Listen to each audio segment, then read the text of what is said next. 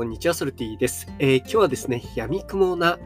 積み上げの教養ほどしんどいことはないということについてお話したいと思います。えー、僕もですね、その継続とかね、えー、非常に苦手な人間でした。うんまあ、それでですね、継続っていうことの重要性っていうことがね、ようやく分かって、そして、えー、自分もそういうことができなかった人間なので、えー、そこの部分ね、どうやったらできるんだろうっていうところをね、いろいろ考えて、まあ、今ではどちらかというと継続するのが得意な方になってきてるんじゃないかなというふうには思っております。なんですけれども、やっぱり自分の、えー、以前のね、えー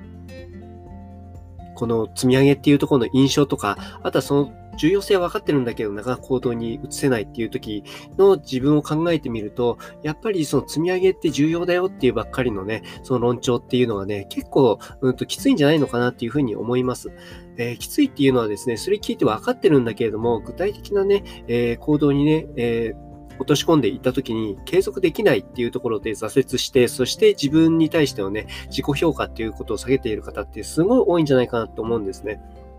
まあ、そういった意味できついんじゃないかなっていうことを言っているんですけれども、なのでね、え、ー、と、この積み上げ重要だ重要だっていう論調だけを取ってみると、これってなんか対空会系のね、えー、と精神論と何ら変わらないんですね。なのでこれ具体的にどうやったらこう続けていけるのかっていうところに落とし込まなきゃ意味がないなっていうふうに思っておりまして、まあ、そのためにですね、まず、うん、大事なのはですね、小さな成功体験を積めるように設計するっていうことなんですよね。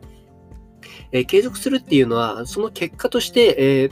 えー、継続できたっていうところにつながっていけばいいんじゃないかなっていうのは僕の考え方です。なのでね、最初から厳しくするというよりは、今日1日頑張ってみようとかね、えー、3日目まで頑張ってみよう。で、3日目までやれる、え、内容っていうのはね、え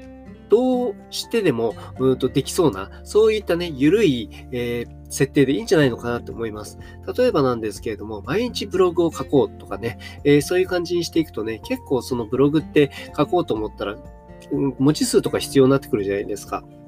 そうすると結構厳しいんですよ。なんですけれども、もっと短いもの、例えばツイッターとかね、まあ、ノートとかだと結構文字数少なくても結構なんか形になっちゃうっていうところがあると思うんですけれども、そのな書くって言った時に何が一番、うん、ハードル少なくできるのかって言ったところを考えて、そこからやっていくのがいいんじゃないかなと思うんですね。だから音声に関してもですね、毎日ネタがないって思っちゃうと思うんですけれども、とりあえず1日30秒から上げてみようとかね、それでもいいと思うんです。それで、えっ、ー、と、上げていって、えー、自分はね、最初30秒から始めていったんだっていうところを、えっ、ー、と、あえて残すっていうところでもいいと思うんですね。その、え経過を出していくっていうこともコンテンツになるんじゃないかなと僕は思っていますので、未熟であることを恥じる必要はないんですね。だからそういった意味で、えー、成功体験になるようなことっていうのをすごい、えーと、基準を低くしていいので、それをやっていく。で、その積み重ねが、えー、継続になっていく。まあ、そうするとね、えー、ちょっとずつすごい楽なことをやっている自分で物足りなくなっていくと思うんですよ。やっぱり実力ついていくとそれを発揮したいって思うのもやっぱり人の差がだと思いますので。ということでね、えーこう、積み上げ重要なんだけれども、積み上げ重要だ重要だっていうだけのね、論調っていうところに巻き込まれないために、今日はちょっとお話しさせていただきました。えー、ぜひぜひコメントとかいただけると嬉しいです。ソルティでした。